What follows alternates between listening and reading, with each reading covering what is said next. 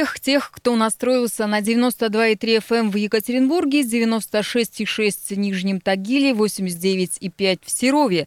Меня зовут Людмила Варакина, и сегодня тема дня на радио «Комсомольская правда» «Насилие в семье». Темой для обсуждения, эту тему для обсуждения мы взяли, потому что два дня назад в городе Первоуральск, э, рядом с Екатеринбургом, разыгралась кровавая драма. Женщина шла на заседание по побоям в гражданский суд, когда на нее с ножом напал э, собственный муж. Несчастная забежала в здание суда с криками о помощи, но, тем не менее, вот этот самый супруг ее убил. Она скончалась от многочисленных ножевых травм, и у нее осталось трое детей. Подробности этой истории вам сейчас расскажет мой коллега, журналист «Комсомольской правды» Евгений Стоянов. На этой неделе в Первоуральске произошел жуткий случай довольно-таки. Мужчина 37-летний э, начал наносить девушке 27-летней, ну, женщине, потому что, как выяснилось, потом у него было трое детей, начал наносить ей удары ножа, ножом. Происходило все это в Первоуральске. Э, утром на этой неделе э, женщина шла в суд. Как потом выяснится, она шла в суд по административному делу о побоях. А вот этот мужчина, который наносил ей удары ножом, он был э, ну, ответчик по этому делу, обвиняемый. Это это административная статья теперь уже у нас в соответствии с законом о декриминализации. Раньше она была уголовная, сейчас она административная. В общем, начал мужчина наносить удары ножом этой женщине, она начала от него убегать. Но это все уже происходило возле мирового суда. Она забежала в мировой суд, там был пристав. Стала кричать, там, помогите, убивают, она уже там окровавленная была. Э, пристав начал помогать этой девушке, э, пытаться как-то ее защитить. К счастью, он был в бронежилете, поэтому удары ножом приходились ему в бронежилет. Несмотря на это, мужчина ему по рукам еще попал ножом, потому что руки были не защищены. Также он пытался и не только пытался, он ударил э, ножом еще другого мужчину, который просто случайный посетитель в этот момент тоже был в суде. Он, как бы увидев произошедшее, тоже пытался помочь. В итоге вот их э, всех на скорой э, увезли, вот этих мужчин. Вот эту женщину, как потом выяснилось, ее зовут Полина Драница, она скончалась. Ну, у нее там были множественные ножевые ранения. Вот. Мужчина этот скрылся с места, 37-летний. Ну, там оперативники местные довольно быстро установили его личность. Это был Вячеслав Попов, Петров, он там известный у них человек в криминальных кругах под кличкой Матрос. Начали, его обвели в федеральный розыск, но его удалось задержать там по горячим следам в течение там нескольких часов. Причем интересный момент, э, в задержании этого человека принимал э, участие бывший оперативник полиции Первоуральской, сейчас который он находится уже на пенсии, его зовут Павел Прокопчик. Вот этот Павел Прокопчик, он известен э, общественности по делу фотографа Дмитрия Лошагина. Ну, то есть вот он был одним из тех, кто одним из первых там допрашивал Лошагина и как-то вообще пытался доказать его вину. Но он не стал давать комментарии, говорит, я же уже пенсионер, у меня сейчас с памятью плохо, я не помню, что было днем. Ну, отшутился, на самом деле, конечно, это шутка. Задержали этого Вячеслава Попова э, в подъезде, э, где живет его мама, там видео потом есть, э, его задержание попало на камеру, тоже можете на сайте у нас посмотреть, его там выводят, он не совсем в трезвом состоянии. Собственно, что известно про этих людей? Полины Драницы было трое детей. Последний ребенок, девочка, ей там около пол, полугода, это общий ребенок ее и Вячеслава. Они жили вместе, там около двух лет встречались. Вячеслав с ней познакомился, ну, они жили. Потом в какой-то момент он начал ее избивать. Как вот э, по-разному говорят подруги, на самом деле. Ее подруги говорят, что э, он ее бил там много раз, что не бил ее только когда она была беременной. Кстати, Вячеслав, он не какой-то там маргинал, как, может быть, кто-то подумал. Он был спортсменом, перспективным спортсменом, тайским боксом он занимался. Не пил, не курил, как говорит друг его. Ну вот, начались у них такие отношения с Полиной, начали они ссориться. И в какой-то момент она написала на него заявление в полицию, на него завели дело, вот это административное побоях. Он уже был ранее судим до этого в 2008 году за тяжкие телесные повреждения. А, поэтому вот, видимо, опасался, что уже более какое-то суровое для него наказание будет. Может быть, что-то еще, ну, непонятно. В общем, э, в какой-то момент, вот он ее, когда она шла на суд, он ее подкараулил у дома и начал наносить удары, ну, когда она уже подходила к суду. Вот. Э, кстати, как говорил официальный представитель ГУ МВД, там один из мотивов стала ревность. Ну, про это, я думаю, Валерий Николаевич сам расскажет подробнее. Что сейчас? Следователи возбудили два уголовных дела против этого Вячеслава Попова. Первый Первая это по 105 статье УК РФ убийство. Вторая, ну, там говоря юридическим языком, 105 через 30 то есть а, покушение на убийство двух человек. Это вот как раз идет речь об этом приставе и о втором э, случайном вот этом посетителе суда. Сегодня ему будут выбирать меру пресечения, э, причем будут выбирать меру пресечения не в Первоуральске по месту совершения, а в Екатеринбурге. Почему? Потому что это дело э, передали следователям первого отдела по расследованию особо важных дел, ну, видимо, ввиду большого общественного резонанса по этому делу. И поэтому, как правило, все, все дела, которые ведет вот этот вот отдел, они потому что находится на Щорса в Екатеринбурге, мера пресечения по ним принимается обычно в Ленинском суде, который тоже на улице Щорса находится. Но сейчас, кстати, из-за э, ситуации в мире, связанной с коронавирусом, все суды закрыты, поэтому мы, к сожалению, не сможем туда попасть. Там пресс-служба выходит из этого положения. Будем надеяться, что все-таки какие-то фотографии мы сможем получить из Ленинского суда. Это был мой коллега, журналист «Комсомольской правды» Евгений Стоянов, который подробно рассказал об этом нашумевшем деле в Первоуральске. И еще мы записали комментарий руководителя пресс-службы э, полицейского главка Свердловской области Валерия Горелых. Нельзя жить э, с тираном, который бьет каждый день тебя и твоих детей. Э, сейчас некая тенденция наблюдается. Вот видите, вот эта женщина, которая вчера погибла. Вот, поэтому вот вам тоже э, семейное насилие, да? Эта женщина решила не прощать, она брать, то есть это было бы справедливое наказание за, ну, хотя они и не муж и жена, но тем не, тем не менее они гражданским браком жили. Тем не менее женщина вот написала заявление, его хотели и, и привлекли бы э, к предусмотренной законом ответственности. Но вот видите, как э, повернулось все железно можно утверждать, что э, состоялась бы э, неотвратимость наказания. Вот это можно точно утверждать. Ну и вот, то есть люди уже потихонечку э, меняются. Почему я вам вначале сказал, что надо менять законодательство? То есть если женщина в такой ситуации оказалась с детьми, и, и если ей некуда поехать там к матери и к родным, близким, да, то есть бывают же такие ситуации, что некуда податься. Так вот что она, кто ее защитит? Вот поэтому я и сказал, нужно менять законодательство. И это не просто так привлечь к ответственности, а их надо какие-то комплекс мер, который будет защищать, социально защищать вот такую категорию людей. На радио «Комсомольская правда» разговор про семейное насилие. А, Наталья Кузелькина, клинический социальный психолог, кандидат психологических наук, находится сейчас у нас в студии. Наталья Сергеевна, как вы можете прокомментировать вот эту дикую историю? Вы знаете, но это трагедия, как ее можно комментировать? Трагедия, в которой на самом деле нет, э, ну как сказать, нет все жертвы в этой ситуации. И сама погибшая женщина естественным образом, и тот мужчина, который он поломал себе жизнь, я думаю, совсем окончательно, и дети, и родственники. Там, например, я читала о том, что мужчина был задержан у своей мамы и так далее. Мама это, видимо. То есть вот в таких вот, дошедших вот до такой стадии истории, там нет победителей победителей, там есть только проигравшие, там все жертвы, к сожалению. Вот. Э, ну, как бы кто-то виноват и жертва, кто-то не виноват и жертва, но я думаю, что чем а, больше таких, как, э, как говорил Иркюль Пуаро, был такой персонаж у Агаты Кристи, он говорил, что самое лучшее преступление – то, которое удалось предотвратить. Вот, к сожалению, в этой ситуации эти люди, они не смогли остановиться, они даже довели вот эту ситуацию до, до какой-то совершенно неуправляемой ситуации. Я думаю, что э, по-хорошему надо реагировать на такую такую ситуацию, пока степени свободы еще есть. Потому что когда на тебя нападает на улице мужик с ножом, вот, и наносит тебе ножевые ранения, там нету свободы. Ты можешь бежать, можешь защищаться, можешь звать о, о помощи, но это, в общем-то, уже итог. Это ситуация, где нет свободы. Я думаю, что каждой такой ситуации предшествует иногда недели, а иногда месяцы, а иногда даже годы, э, ну, вот таких отношениях, в которых уже понятно, что они движутся не туда, в которых уже понятно, что они больные, в которых уже есть риск. И вот э, такое, такое событие – это результат того, что люди на него не реагировали ну, все, вот, ну, как бы все, кто имел отношение, не реагировал в какой-то степени кто? То есть вот эта семейная пара не реагировала или окружающие, которые видели конфликт, который Слушайте, происходит? очень хороший вопрос, Людмила. Вот я тоже ехала, когда сюда готовилась к передаче, я вот думала, кто должен реагировать.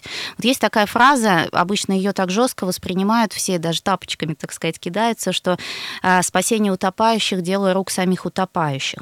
Я вот хотела немножко про это поговорить. Не в том смысле, что ты должен быть один на один и и, в общем-то, никому до тебя дела нет. Э, совершенно в другом. То есть вообще ситуация ближе всего тем, кто в ней находится. То есть кто больше всего заинтересован был в предотвращении этой э, ситуации? Я думаю, сама погибшая женщина, вот, и тот мужчина, который ее убил, потому а что вот это смотрите, была их ситуация. Вот эта женщина, она, она воспротивилась насилию, она воспротивилась вот этой агрессии, которая была э, со стороны ее гражданского мужа, и она пошла и подала заявление в гражданский суд э, для того, чтобы ну, какие-то меры в отношении э, господина Попова и были приняты, угу. предприняты. А в итоге Попов угу. э, побежал за вот ней в тот раз, самый день, вот когда было вот это самое судебное заседание, что... и убил ее, добил. Смотрите как, тут же ведь ситуация на самом деле, вот этот мужчина был в определенном состоянии, то есть вот никто, как эта женщина, э, ну она же с ним находилась в одном помещении днем и ночью, э, не отдавал себе отчета в том, что он в таком состоянии. Возможно, то есть я не к тому, что она виновата в том, что произошло, я, э, произошло. Дело в том, что нам-то на этой ситуации надо поучиться, то есть есть тут-то уже все как бы свершилось, что могло. Дети будут там потом решать, как они будут жить в таком мире, в котором папа там убил маму и так далее. Вот. Но просто были же признаки какие-то определенные. Вот есть такая притча, мне очень нравится. А вот об этих да, ладно, признаках хорошо. и про притчу мы поговорим сразу же после небольшого перерыва. Оставайтесь с нами, мы продолжим разговор про семейное насилие.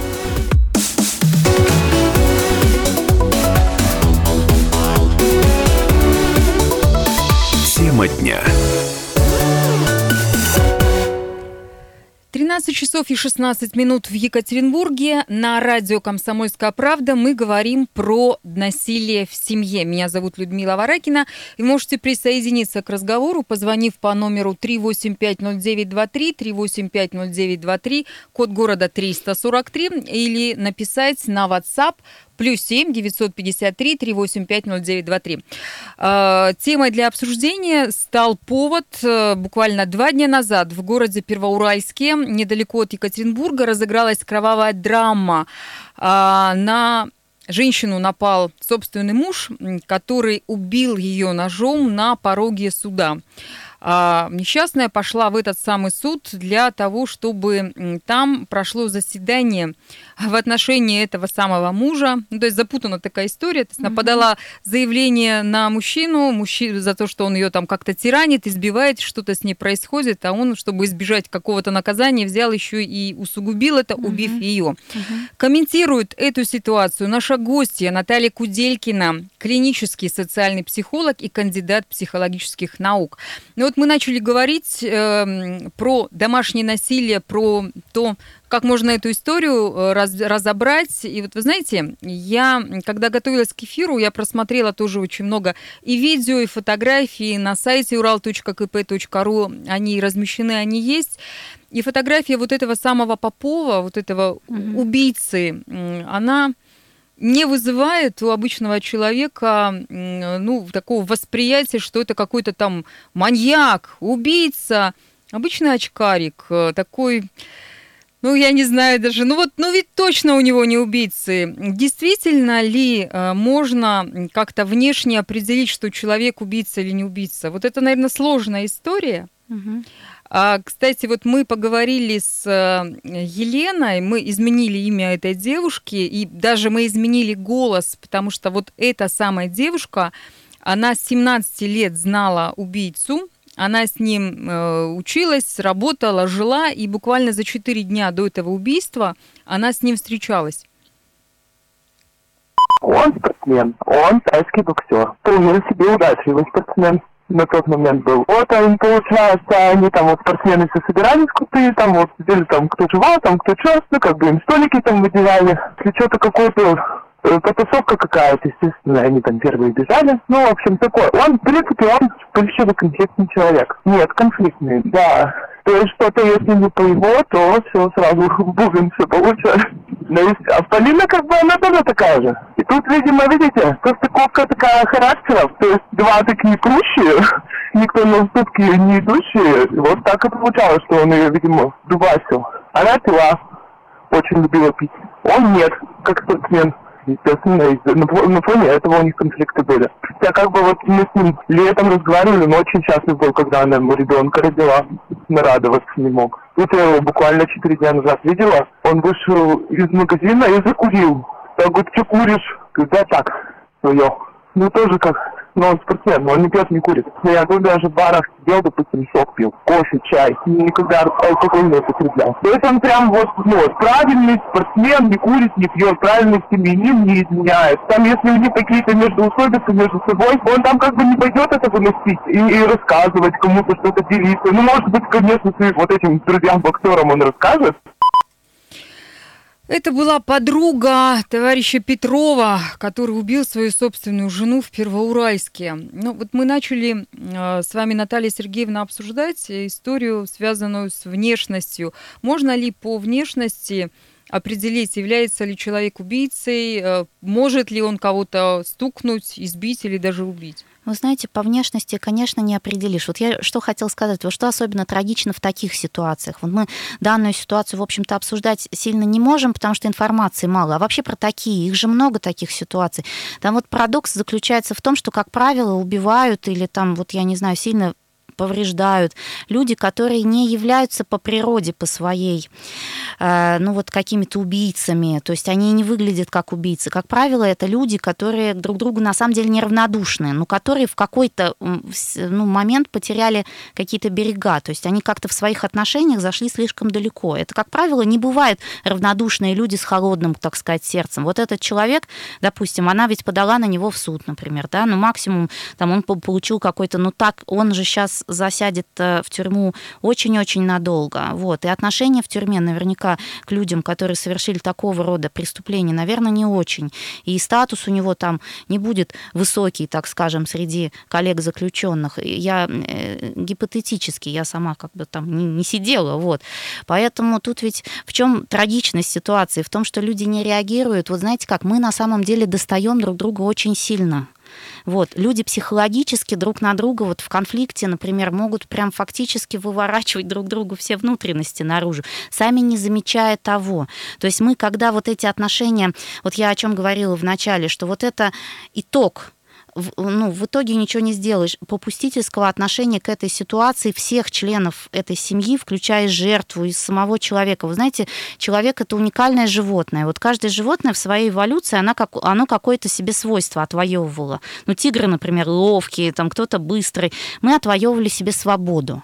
Но человек отвоевал себе две вещи. Это ум и свободу. Вот. И мы отвоевали. У нас практически нет условных рефлексов, которые регулируют наше поведение. Ну, например, там животное не загрызет члена своего стаи до смерти. Такого ну, не бывает практически, если его специально не учить. А человек из-за за вот этих высоких степеней свободы. Поэтому у нас больше ответственности друг перед другом по выстраиванию таких отношений, по психологической грамотности, по, по тому, чтобы не довести другого человека до ручки, потому тому, чтобы понимать, до какой ручки мы его довели, потому что вот этой женщине, например, надо было, конечно, идти с сопровождением. Я не к тому, что она виновата, но она, наверное, недооценивала ту степень бешенства, в которой находился этот человек, если она пошла и оказалась там в этой ситуации один на один. Вот. А Может быть, он причины, и сам недооценил. Причины назовите возникновения домашнего насилия. насилия. Что может послужить толчком? Слушайте, вот это очень хороший вопрос тоже. В, в большинстве случаев человек вырастает в ситуации, в которой насилие было поэтому он не реагирует на первые признаки. То есть это так называемая ситуация выученной беспомощности. Вот такие эксперименты на животных раньше проводили, сейчас запрещены. Вот, например, если какую-нибудь собачку в клетку посадить и через железную, э, как бы вот пол э, ее постоянно э, током стимулировать, вот, при включении красной лампочки, то сначала она мечется по клетке, вот, но потом постепенно, вот как это состояние развивается, потом, как только красная лампочка включается, она ложится и терпит. Даже если после этого открыть кнопку, привыкает, и человек точно она, так же привыкает у нее к этим возникает ситуациям. ощущение, что от этого нельзя избавиться, что это просто часть жизни. Ну, например, если родители били все время друг друга, и дети это видели, то есть у нее нет ощущения, что она может получить помощь. Вот про притчу-то я хотела рассказать, успею, да, сейчас. Вот смотрите, мне очень нравится. Я вот когда я работаю с людьми, которые с, с вот этим, они даже не ищут помощи, такие люди, как правило, либо ищут ее слишком поздно, когда вот этот человек уже уже с ножом, так сказать, за пазухой, как бы уже бегает э, куда-то. Вот, значит, притча такая, сын с отцом идут по лесу, разговаривают, вот, и а, вдруг видит дерево, упавшее, ну, перегородившую дорогу, и сын говорит, пап, как ты думаешь, у меня хватит сил поднять это дерево? Вот, отец говорит, конечно, хватит, сынок, но тебе надо использовать всю свою силу. Вот, он подходит к этому дереву, тужится, тужится, пытается его поднять, у него ничего не получается, он отчаивается, со слезами на глазах бросается к отцу, бьет его, говорит, папа, ты меня обманул, вот, ты сказал, что я смогу, он говорит, ну я же сказала, чтобы ты использовал всю свою силу, он говорит, ну я использовал всю, я старался, но ты не обратился ко мне за помощью. Вы знаете как, вот э, он говорит, я же тоже твоя сила. Вот такой человек в состоянии выученной беспомощности, он э, не верит в то, что кто-то может помочь. Ведь с этим надо стучаться, потому что никто не видит внутри твоей квартиры, что конкретно происходит. То есть надо обращаться к близким, к знакомым, к друзьям, к специалистам. Сейчас ведь в Екатеринбург это город специалистов на самом деле. Вот, к кому можно обратиться по этой теме? Но а в данном случае речь идет не про Екатеринбург, это небольшой рабочий э, городок Первоуральск. Э, то есть там тоже могут быть специалисты. Там Смотрите, может быть кто-то, вот если... кто мог бы помочь, кто мог бы, э, ну, не знаю, эту ситуацию Обязательно есть. Ну, Во-первых, а кто? Куда бежать? Ну, вот если не к психологу, недалеко. Кому? смотрите, там есть несколько вещей. Вот если по профилактике таких ситуаций, то есть ты чувствуешь, что в семье что-то идет не так. Например, никто не бьет тебя ножом, но ты замечаешь, что муж, например, начал орать на тебя очень сильно со злым выражением лица. Это уже достаточный признак для того, чтобы ну, пойти куда-то и посмотреть, что с ним. Там, ну, для начала, я не знаю, я вот как специалист-психолог могу сказать, вот есть группы, например, для здоровых взрослых людей, профилактические, то есть там никто никого еще не убил, ничего там такого не произошло. А человек может на этой группе прийти и посмотреть, как он действует на других людей. Потому что вот смотрите как, эм, всегда надо спросить поначалу себя. Ну, например, если на меня орут, надо спросить, слушай, что я сделал такое, чтобы на меня орали? Может быть, я чего-то не слышу, потому что повышают голос обычно, когда ты глух. Вот. Или когда человек задает себе такой вопрос, и он в состоянии отследить, он понимает, что это от него вообще не зависит. Например, муж срывается просто потому, что на работе плохо. Тогда он должен остановить его, значит, он неадекватно себя ведет и так далее. К психологам, к врачу пойти, просто к врачу, прям к участковому врачу сказать, что, знаешь, у меня муж неадекватен. Может быть, там нужна психиатрическая помощь какая-то. Вполне возможно. Подробнее о том, что делать, если вы подвергаетесь насилию в семье, а также мнение депутата Государственной Думы Александра Петрова о, об изменении закона о семейном насилии, мы поговорим сразу же после выпуска новостей.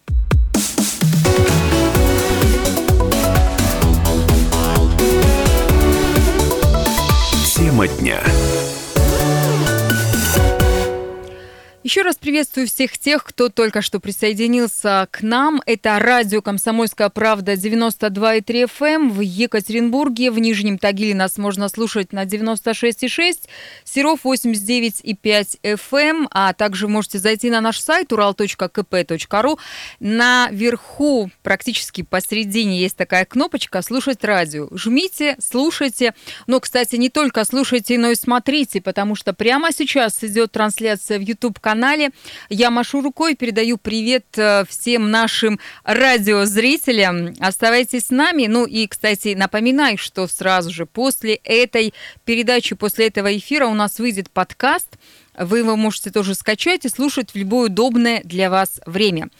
Наталья Куделькина, клинический социальный психолог, кандидат психологических наук, находится у нас в студии. Обсуждаем мы тему насилия в семье. А, если говорить про проявление домашнего насилия, если говорить э, про то, а, что же с этим делать? Наверное, этот вопрос можно задать в том числе и нашим слушателям, которые позвонили 3850923 на наш телефон.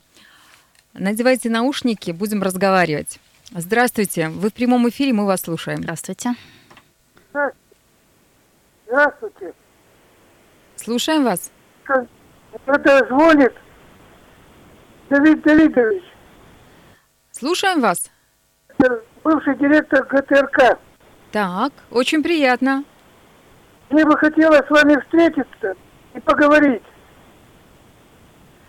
Ну, мы обязательно с вами встретимся и поговорим. А сейчас мы принимаем звонки про домашнее насилие, о том, что вы думаете по этому поводу, сталкивались ли, случались ли случаи у вас, либо у ваших близких. Может быть, вы можете прокомментировать вот эту историю, которая произошла два дня назад в Первоурайске.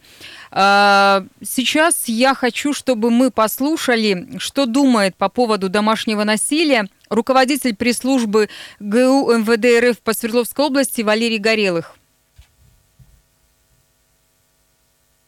Да, эта проблема остается актуальной э, на протяжении э, много лет, и не только для Свердловской области. Много таких примеров можно приводить. Пример э, в Алапаевске, по-моему, в этом году или в конце прошлого была история, когда мать, пожилая женщина, написала на собственного сына, что он ее избивает. В опале написала, а потом забрала это заявление, сказала, что на эмоциях все это написала. А в конце концов он ее все равно избил, и женщина скончалась. Вот, поэтому традиция такая, не из лучших, которая которая есть в нашей стране, зачастую э, наши женщины и дети молчат о том, что происходит дома. Женщина думает, что если напишет заявление, посадят, кто будет вообще семью, как говорится, содержать и кормить, да, прощают это все дело. Но вот прощать нельзя, иначе очень часто заканчивается это все печально. Вот примерно так можете рассуждать.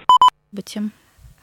Жертва может взять ружье, может взять оружие, может взять нож, может взять что-то и убить своего насильника или нет. Наталья Куделькина, клинический социальный психолог, кандидат психологических наук. Что можете ответить? Я считаю, что если отношения зашли в такую как бы э, ситуацию, что там уже происходит какая-то жесть, то есть когда происходит какое-то насилие, уже не важно, кто первый возьмет в руки оружие, жертва или сам в общем-то, нападавший. То есть всегда это закончится плохо, поэтому, конечно, чем раньше на это реагировать, тем лучше.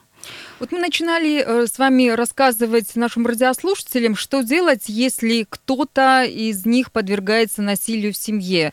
Искать а, помощи. Вот помощи где, у кого? Вот смотрите, То есть, вот если это маленький, вот, маленький, начинать, маленький вот смотрите, городок. Вот человек, который жи- вырос и живет в таких отношениях, у него очень специфически меняется сознание. Он действительно считает, что это невозможно. Поэтому надо ему кому-то выходить, начиная, например, с близких, знакомых, друзей, советоваться просто с другими людьми. У них совершенно другой опыт, они могут по-другому смотреть на эту ситуацию. Конечно, концов, обращаться... Соседи даже, наверное, так могут я помочь. говорю, да, у меня даже была вот один раз такая случай с, с, с моей практики. Вот я...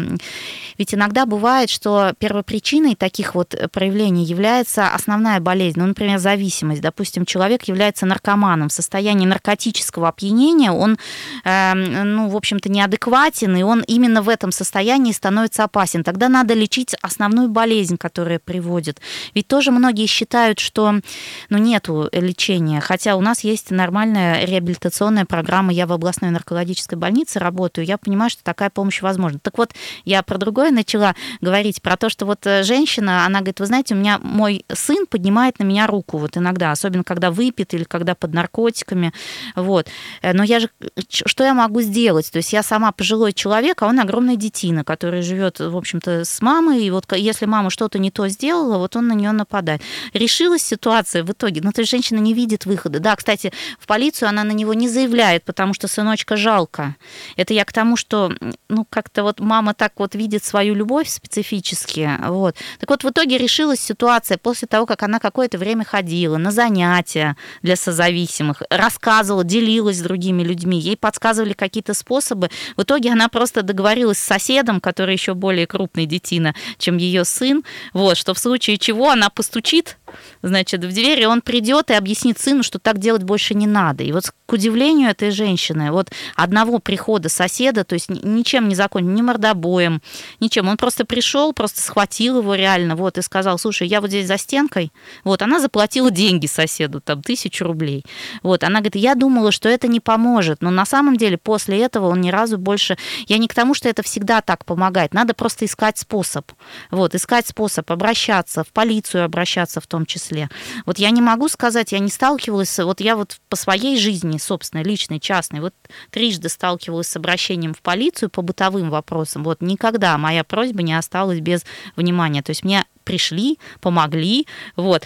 Посидели там даже со мной. Вот у меня один раз был такой случай, что дверь захлопнулась изнутри, дома никого нет, а как будто кто-то ее закрыл изнутри. Вот приехали сотрудники полиции, час стояли вместе со мной около моей двери, ждали, когда откроют ее и так далее. То есть нельзя сказать, вот что помощи нет. Вот. Если там нет, надо стучаться в другую дверь. Если там нет, стучаться в другую дверь. То есть мы ответственны за доведение ситуации до такой ну вот, э, итоговой черты. Ну, как бы все. В том числе даже, кстати, соседи. То есть если они видят, что там происходит такое, может быть, какая-то мера и их ответственности есть. Может быть, надо как-то к этому подключаться. При обсуждении темы домашнего насилия а, руководитель пресс-службы полицейского главка областного Валерий Горелых сказал, что нужно менять э, закон о домашнем насилии. С этим вопросом мы обратились сегодня к депутату Государственной Думы, члену Комитета по охране здоровья Александру Петрову. Будет ли этот закон изменен, что он по этому поводу думает, думает и я предлагаю послушать его комментарий. Прежде всего, закон о домашнем насилии а, абсолютно точно нуждается в пересмотре. Эксперты э, и экспертное заключение и депутаты, которые занимались подготовкой э, поправок в этот закон в то время, мне кажется, они ошиблись. Необходимо снова просмотреть внимательно и взять другую экспертную группу и снова вынести на обсуждение в Государственную Думу. Но это должно быть прежде всего общественное обсуждение. Поэтому я думаю, как Дума, это комитет по вопросам семьи и женщин, как только мы сможем с ними проговорить и согласовать число, мы должны подключить в том числе все женские организации. На Урале у нас хорошая, мощная, грамотная, профессиональная союз женщин. Я думаю, они должны быть в числе экспертов потому что э, те научные э, экспертизы и экспертизы силовых структур, сожалению, не дают истинной, ясной, понятной, четкой профессиональной картины. Нам нужно мнение самих женщин, самих жителей по этому вопросу для того, чтобы снова вместе пересмотреть этот закон. Беспокоит, надо этим заниматься. Это был Александр Петров, депутат Государственной Думы, член Комитета по охране здоровья. Говорим на радио «Комсомольская правда» в Екатеринбурге а, про тему домашнего насилия.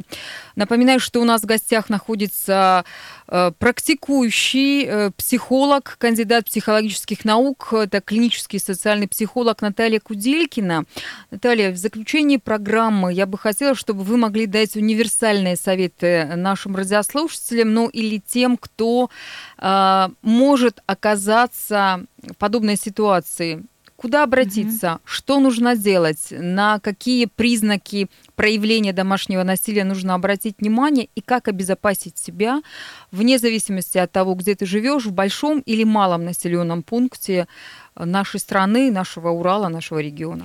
Вы знаете, человеку, мне кажется, для жизни вообще нужны человеческие отношения. И если ты вот в твоих отношениях замечаешь, что что-то идет не так, не надо дожидаться ни побоев, ни чего-то такого. Если они есть, это уже как бы уже такая запредельная какая-то ситуация. Вот надо с этим разбираться. Но вот если такой совет элементарный, не терпеть, вот, то есть при малейших появлениях какие, какой-то это, делать некую паузу, вот, искать помощи у друзей, пытаться перезагрузить эту ситуацию, ну, то есть по-другому выстроить. То есть э, реагировать на мелкие, маленькие звоночки, едва слышные, которые есть. Ведь чаще всего насилие в семье бывает между неравнодушными к друг другу, любящими друг друга людьми, отношения которых, по идее, если ими позаниматься, вот, они могли бы как-то по-другому развернуться. То есть это не всегда ситуация, связанная далеко не всегда ситуация, когда вот кто-то вот прям психически болен. И даже если кто-то там психически болен, есть сейчас э, как бы нормальные средства лечения, можно ему помочь. То есть стучаться, искать помощь, находить ее, вот, звонить, погуглить даже, вот а, поискать организации, которые занимаются поиском людей, у которых есть опыт а, с этим и так далее. Спасибо огромное. Это была Наталья Куделькина, клинический социальный психолог, кандидат психологических наук. На радио «Комсомольская правда» в Екатеринбурге говорили про домашнее насилие. Ну а вам, уважаемые радиослушатели, я хочу сказать, что в 17 часов будет картина недели, и к нам придет в гости Вадим Дубичев, первый заместитель руководителя администрации губернатора Свердловской области. Радио «Комсомольская правда». Более сотни городов вещания и многомиллионная аудитория. Екатеринбург 92 и 3 FM. Эм. Кемерово 89 и 8 FM. Владивосток 90 и 4 FM. Москва 97 и 2 FM. Слушаем всей страной.